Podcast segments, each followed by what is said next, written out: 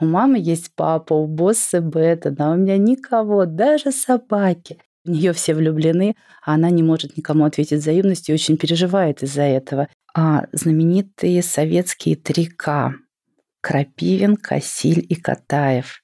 Я все-таки надеюсь, что читать будут дети. Иногда, конечно, я очень расстраиваюсь, и мне кажется, что все, наверное, современные дети читать уже не будут.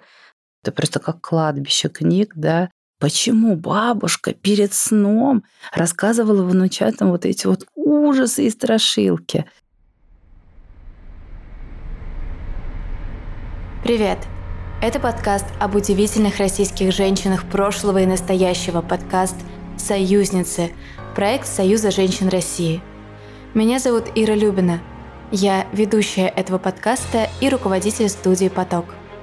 В этом сезоне мы говорим о детских книгах, детских писательницах. Сегодня я хочу поделиться с вами интервью моей соведущей Натальи и Надежды Маленковой, врача и семейного психолога – в этом выпуске мы поговорили о том, зачем ребенку читать, какие книги нужны ребенку в определенном возрасте и как в семье приучить ребенка читать. Давайте послушаем. Всем привет, меня зовут Наташа, я соведущая подкаста «Союзницы», и сегодня с вами беседую. Здравствуйте, меня зовут Надежда Маленкова, я клинический детский семейный психолог. Сегодня тоже с вами беседую. Сегодня у нас, мне кажется, такая непростая, но очень важная тема. Это тема чтения детям и чтения с детьми. И, наверное, приступим к первому вопросу. Сейчас в современном мире много очень даже прекрасных, хороших семей среди моих знакомых, например, и не только, где дети практически не читают или читают очень мало. Вот скажите мне, пожалуйста, Надежда, катастрофа ли это, когда ребенок не читает? Нужно ли ребенка заставлять и вообще что с этим делать? Зачем нам чтение? Ну да, тема очень актуальная, действительно. Заставлять точно не нужно. А о том, что это очень важно, да, потому что ведь мы владеем речью, и речь в том числе у нас есть письменная, и функция речи — это хранение и передача знаний. Почему бы нам не воспользоваться этой функцией и не научить наших детей этому? А если говорить широко, то что такое чтение и что такое письменная речь, которую мы а, воспринимаем из текста? Ну, во-первых, это возможность передать знания, знания о мире.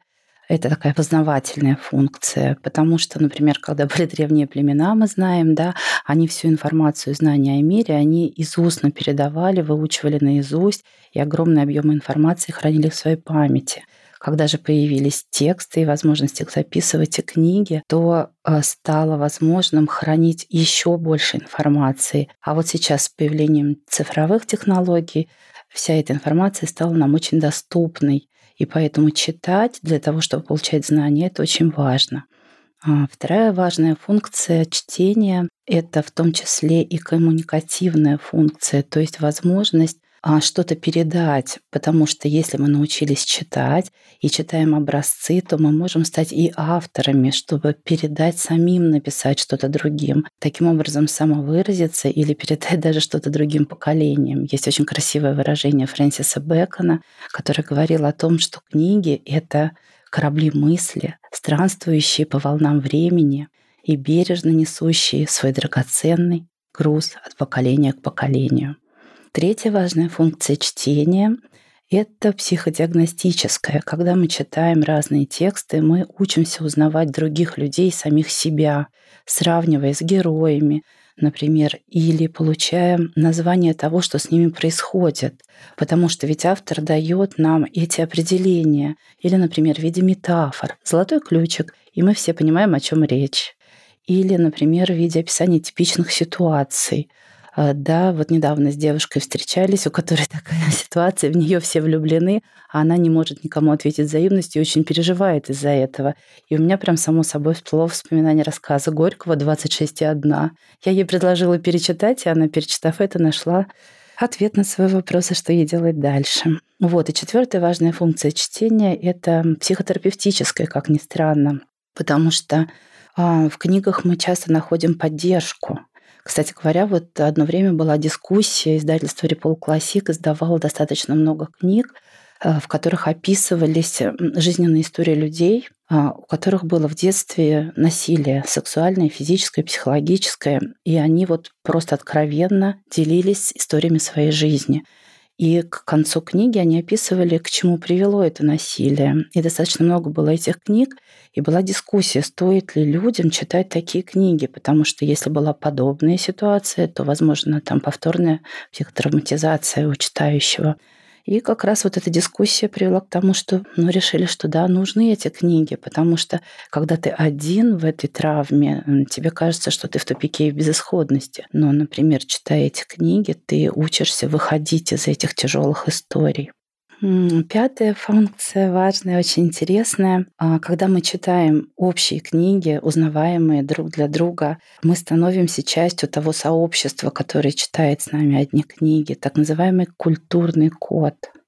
А, когда родилась наша первая дочка, и я все время говорила мужу, что обязательно нужно с ней разговаривать. А он никак не мог понять, о чем разговаривать с младенцем, и тогда он пошел в магазин, купил книгу «Конек-горбунок» и просто стал читать ей вслух. Вот э, такой вопрос, с какого возраста ребенок вообще способен воспринимать на слух текст, слова и книги?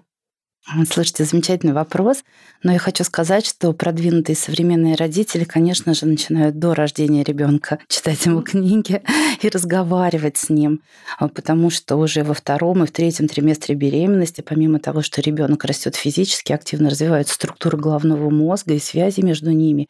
И, конечно же, необходимо достаточно много давать разной специфичной информации. Вот как раз а, звучание маминого голоса Потому что когда мама говорит что-то, мало того, что ребенок э, обучается слышать звуки родной речи, то есть фонематическое восприятие тренирует, он еще и получает гормональную поддержку. Например, когда мама читает что-то радостное, а вырабатываются у нее гормоны радости, у ребенка с мамой вообще кровь, эти гормоны попадают к ребенку, и он радуется тоже.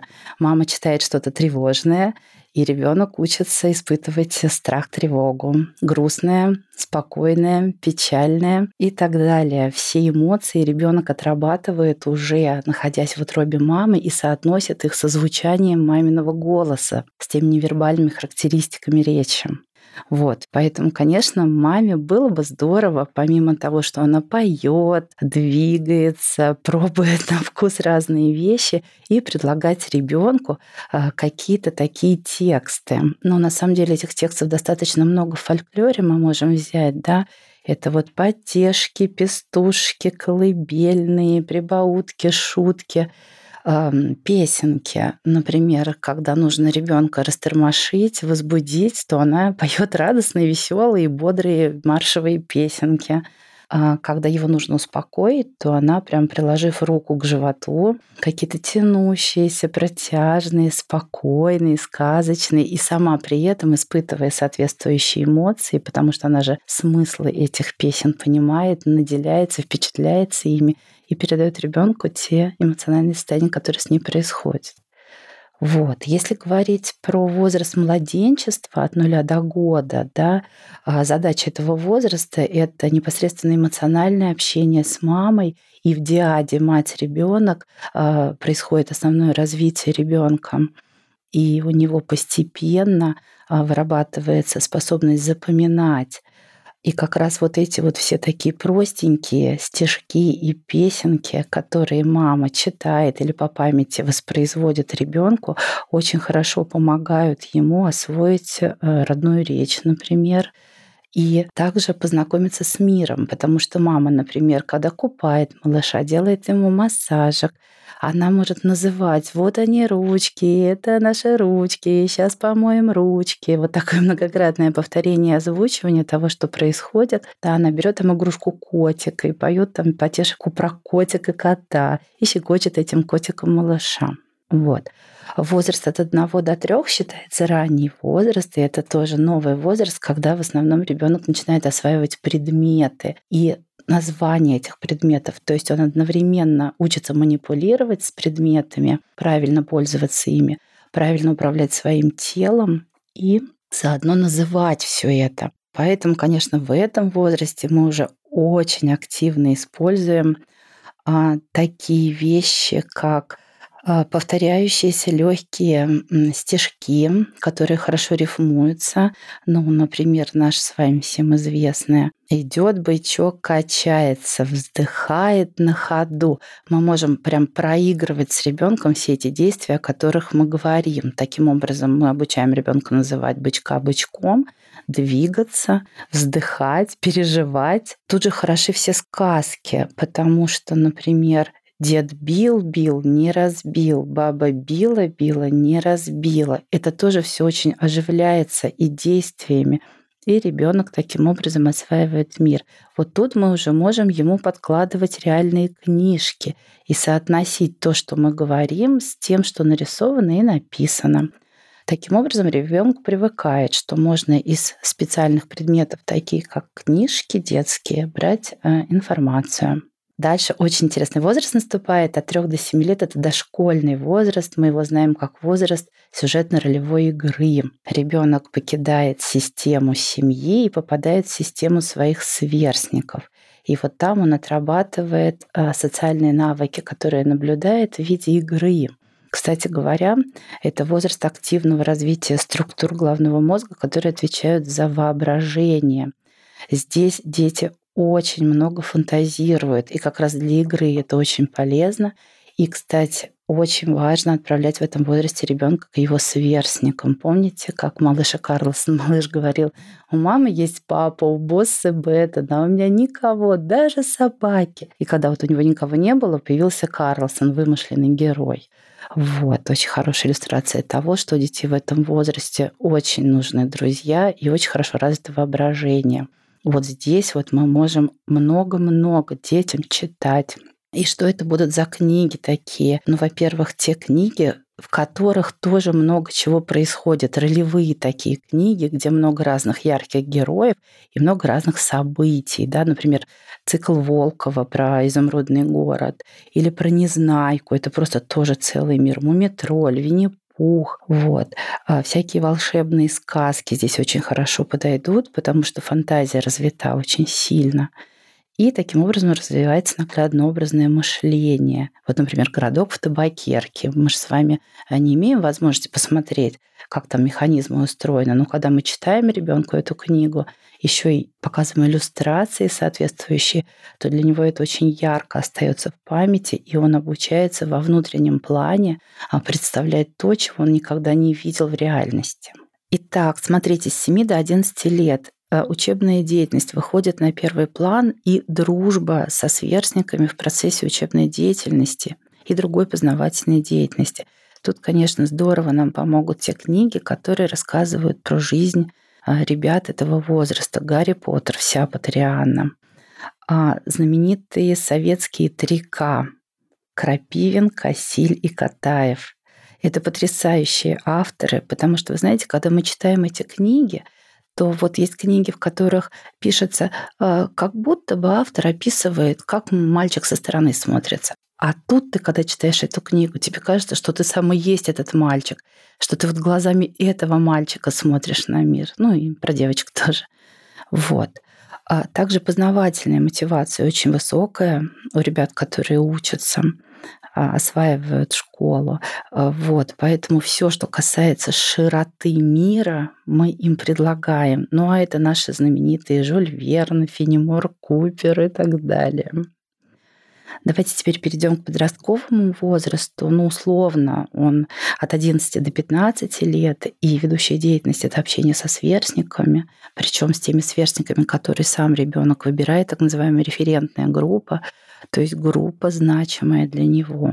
Общение со сверстниками, самопознание, потому что человек так стремительно меняется, ему нужно понять, кто он такой, а результатом этого взросления становится такая некоторая личностная стабильность и способность к саморегуляции эмоциональной, и способность к выстраиванию отношений со сверстниками в разных ситуациях, в том числе достаточно сложных и жестких, а в трудных для себя ситуациях, например, э, конкуренции в иерархии сверстников или в ситуации отвержения, когда тебя бросает твоя любовь или не обращает на тебя внимания. И тут достаточно много книг, которые связаны с самопознанием, поскольку в этом возрасте формируется мнение о себе, самооценка устанавливается, то необходимо соотносить себя с некими идеалами. И это как раз возраст, когда очень важно читать книги про героев, про жизненный путь героя. Ну вот нам подойдет тут Диматри Мушкетера или граф Монте-Кристо и любые другие герои разных времен. Возраст от 15 и до, ну, условно, 18, то, что мы называем ранней юностью, это возраст, э, когда на первый план выходит учебно-профессиональная деятельность и общение со сверстниками в этой деятельности и в досуговой деятельности. Вот, это выбор жизненного пути. И поэтому здесь подойдут те книги, которые касаются жизненных выборов, а, которые помогают увидеть время. И это, например, вот Борис Акунин, Михаил Булгаков, Достоевский, Экзюпери, все его книги. Вот. Также в этом возрасте важным таким новоприобретением является верность когда человек становится верный своему другу, своему возлюбленному, своему выбору смыслов тех, которые он обозначил для себя и целей, к которым он идет, выбору своего там призвания. И поэтому все те книги, э, которые описывают это, философские, психологические, э, научные тексты, ребята очень любят читать в этом возрасте и обсуждать их. А, я вот очень хорошо помню, как э, читала со своими девчонками книги такие, как «Полиана» и «Дом отважных трусишек», в которых с героями происходят какие-то печальные события. И есть грустные моменты. Вот я очень волновалась, не слишком ли это расстроит ребенка. Вот хочу спросить, как вы, что вы скажете, а, нужно ли читать и можно ли читать с детьми грустные книги или книги страшные? Угу.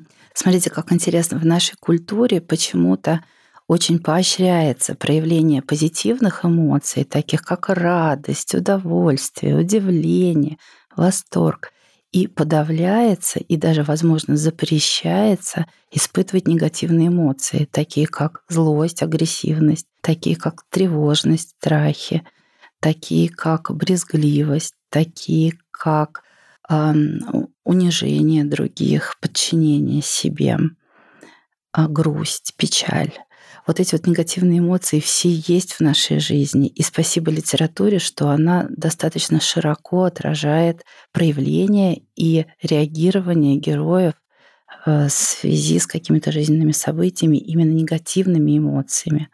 И, кстати говоря, очень хороший тренинг — это сказки.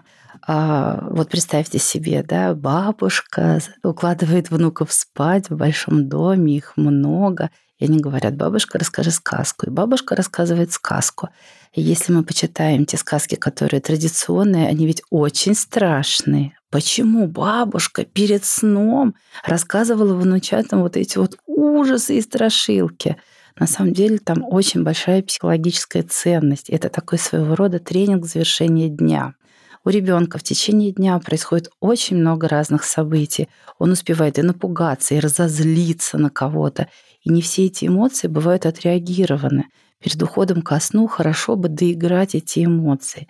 И в таком метафорическом плане, то есть когда не сам ребенок злится или пугается, а злится и пугается или печалится главный герой, с которым он идентифицирует себя так или иначе. И когда рассказывают про какого-нибудь колобка, вот этого беспечного, или более сложные сказки, там «Мальчик с пальчик» и так далее, вот, то ребенок, он в какой-то момент и пугается, и в какой-то момент проявляет очень большую злость, и в какой-то момент может грустить и печалиться. И прожив эти эмоции, как будто бы не внутри себя, а как будто бы на стороне, будучи этим героем, он таким образом разрешается физиологически. Эти эмоции сходят на нет. Потому что вы же помните, у каждой сказки хороший конец и вот такой вот хороший, добрый уход ко сну. И то же самое касается всей литературы.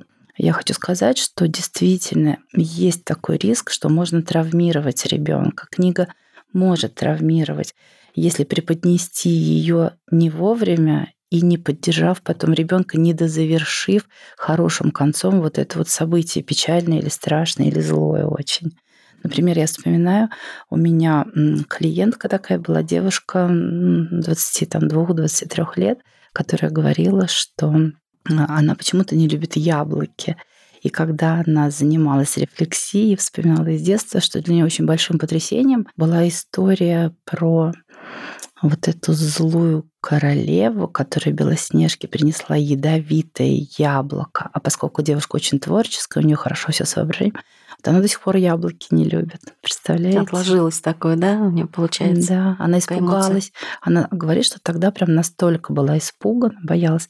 Еще тоже знаю историю одной девочки, которая боялась заходить в комнату к бабушке, потому что там лежала книга «Легенды и мифы Древней Греции», которую они читали. И там был миф про медузу Гаргону, которую, вы помните, она своим взглядом могла превратить в камень. И девочка боялась, что эта медуза посмотрит на нее из книги и превратит ее в камень. Вот, понимаете, то есть читающий, конечно, берет ответственность на себя за то, чтобы помочь ребенку допереварить, дозавершить эту ситуацию, чтобы эта ситуация так и осталась вне его. Ситуация, произошедшая с героем, но не с тобой. То есть, наверное, очень важно, мне кажется, как раз в связи с этим а, читать иногда вместе с ребенком, останавливаясь, может быть, в какие-то моменты, да, и пытаясь а, задать ему, например, вопрос, как ты думаешь, почему поступил такой герой, и, возможно, объяснить ему, наверное, да, какую-то ситуацию. Важно ли в диалоге читать? Да, конечно, замечательное ваше замечание. А, да, конечно, в диалоге, но и мы смотрим на то, как реагирует ребенок, потому что если он показывает, что он чрезмерно переполнен эмоциями, нужно дать возможность ему высказать, выплеснуть, отреагировать эти эмоции, понять, что же это произошло, что же такого страшного было в том яблоке, и проговорить, что слушай, но это у той королевы, той ситуации было ядовитое яблоко. Она взяла нормальное, хорошее яблоко и сделала его ядовитым. Вот. А все остальные яблоки хорошие. Вот все-таки посоветуйте, пожалуйста, что делать э, в такой ситуации, когда ребенок катастрофически не читает и читать не хочет, и как помочь, вообще как справляться с этим? Есть ли какие-то секреты? Угу. Хороший вопрос. Секреты на самом деле э, во всем. То есть вот чтение, сама практика чтения э, должна быть не каким-то особым делом от звонка до звонка. Там с 17.00 до 17.45 мы занимаемся чтением, и это наша обязанность. Конечно же, нет. И первый совет — это, конечно же, должна быть развивающая среда в семье, вообще такая, в котором всегда присутствуют книги. Они везде, они везде разные, они интересные. И моделью для подражания ребенка является взрослый человек, потому что он сам берет книгу, сам читает, достаточно много времени проводит за чтением своих собственных книг, читает детям. Но я хочу сказать, что тоже не должно быть так все, знаете, хаотично и перегружено есть идея о том, что у ребенка должна быть своя полочка своих книг. Потому что мы знаем вот эти вот семейные библиотеки, которые это просто как кладбище книг, да, э, как будто бы там стоят мертвецы, никому не нужные, и они пылятся всю жизнь, не снимаемые с полки никогда. Вот, поэтому книга для ребенка должна быть интериоризирована, то есть встроена внутрь него. Он должен ее ценить, как будто бы он собирает хорошую коллекцию любимых вещей. И вот на эту пустую полочку с самого раннего рождения начинают попадать те книги, которые, например, они ходили с родителями, вместе выбирали в книжном магазине, выбрали одну, посвятили ей время, почитали, полистали – и когда она уже достаточно стала ребенку близка и знакома, она попадает на эту полочку. Для чего она там остается? Для того, чтобы он, когда захочет, смог бы к ней снова вернуться, перечитать или посмотреть картинки. Вторая книга тоже также может появиться. Например, это будет подарок на день рождения, и к подарку мы относимся очень серьезно, мы его разворачиваем, рассматриваем, и потом ценно читаем его и просматриваем. И таким образом у ребенка будет накапливаться своя золотая полочка такая живых книг, которые для него ну, друзья, опора. Смотрите, еще очень важным моментом является помощь ребенку в тот период, когда он осваивает технику чтения, потому что уметь читать — это инструмент, и ребенку нужно помочь освоить этот инструмент. А как мы можем помочь? Ну, конечно, очень аккуратно, а, подбадривая э, не давая негативного подкрепления, такое как наказание за то, что мало, плохо, медленно читает, а давая положительное подкрепление тогда, когда у него хорошо получается. Вот. Ну и, конечно же, нужно поддерживать всегда любую деятельность, которая связана с чтением. Это очень интересные лайфхаки, да, которыми я могу там с удовольствием с вами поделюсь сейчас. Вот, во-первых, например, чтобы стать а, хорошим читателем, иногда ребенку можно сначала стать хорошим писателем. Даже когда он еще не умеет писать, то с его слов могут быть записаны какие-то его сказки, стишки, какие-то тексты. С его помощью они иллюстрируются, переплетаются, подписывается автор, ставится на полочку или дарится бабушке на 8 марта. Э, когда человек сам попробовал писательское мастерство, скорее всего, он с уважением будет относиться и к другим авторам. Вот. Потом такой лайфхак, да, мы привлекаем другие формы искусства для того, чтобы более объемно познакомиться с текстом. А, ну, например, мы не просто читаем ребенку, или а, когда вот начинают дети читать в начальной школе, как интересно, мама читает абзац, ребенок читает абзац, потом мама читает страничку, ребенок читает страницу. Не просто читать, но и оживлять, например, драматизировать, то есть делать как будто бы это театральная постановка. Я вспоминаю, что когда мои дети росли, им на лето задали маленькие трагедии Пушкина, мы собрали ребят с других дач, и мы прям вот все-все ребята исполняли какие-то роли. Постарались так, чтобы текстов было много, у каждого в руке был текст маленькой какой-то трагедии, и всем нашлось место, и даже маленькой сестре, которая а, говорить, мне кажется, еще толком не умела, но она сыграла роль в Моцарте и Сальере слепого музыканта, который просто, а, взяв там одну палочку, пилил другой палочкой, как будто бы это была скрипка и смычок.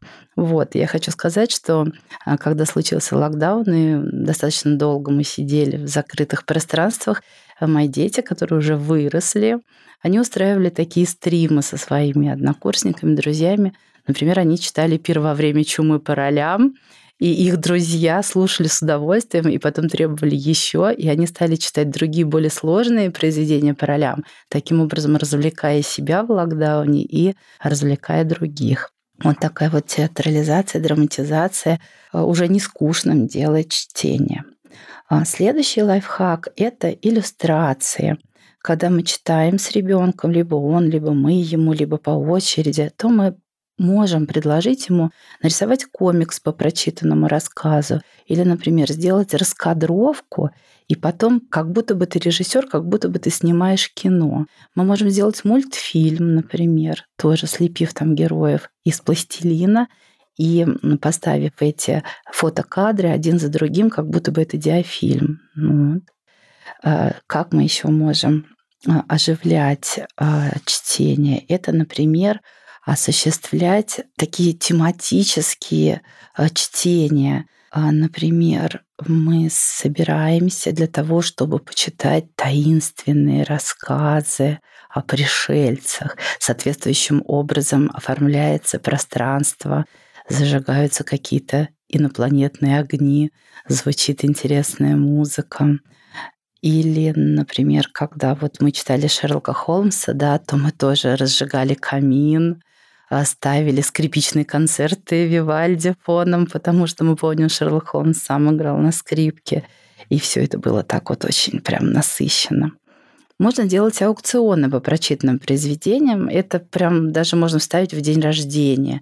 Например, дети, увлекающиеся Гарри Поттером, да, они все его читали, и потом мы начинаем накидывать вопросы и награждать победителей за знание текстов. Можно наоборот сделать, чтобы дети нас проинтервьюировали по результатам совместного чтения.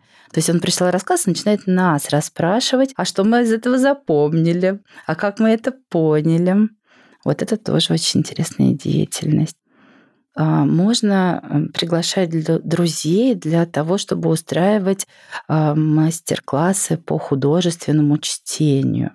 То есть объяснить, как вот э, чтецы, профессиональные актеры обращаются с текстом, И можно прям взять какой-то один рассказ и каждому дать по отрывку, и каждый подготовит выразительное чтение, и потом все по порядку этого рассказа читают, ну а другие, получается, слушают. И таким образом вот мы прочли рассказ, который нам задали на дом, и в одиночестве читать его так сильно не хотелось.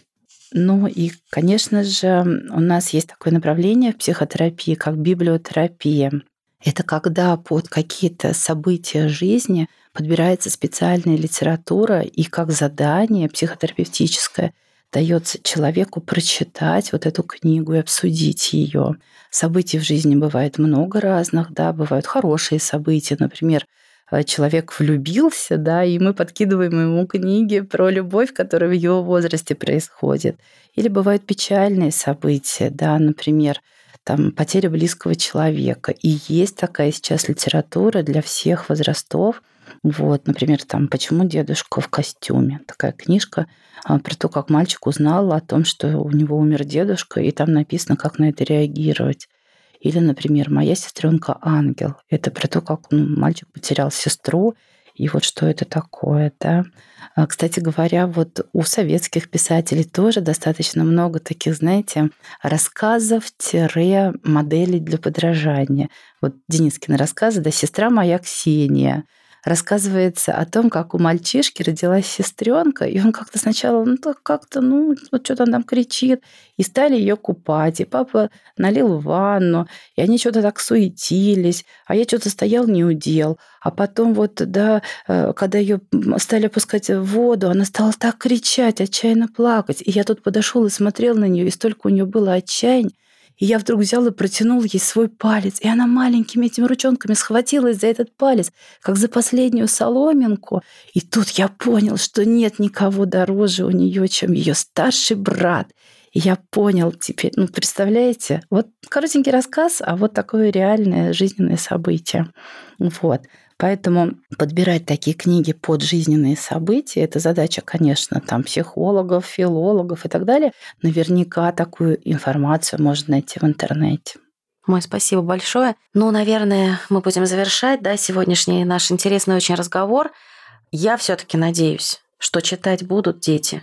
Иногда, конечно, я очень расстраиваюсь, и мне кажется, что все, наверное, современные дети читать уже не будут. Скажите, как вы думаете, все-таки профессиональным таким взглядом, все будет хорошо, будут читать дети. Ну, конечно, ведь мы же не можем жить без чтения. И если родители определенным образом а, вовлекутся в эту интереснейшую деятельность, кстати говоря, заново проживая свое детство параллельно своими детьми и снова окунаясь в те книги, которые были в вашем детстве, то вы получите прям очень большое удовольствие и очень хороший выхлоп. Да, дети будут тянуться к текстам, для того, чтобы получать знания, саморазвиваться, самореализовываться.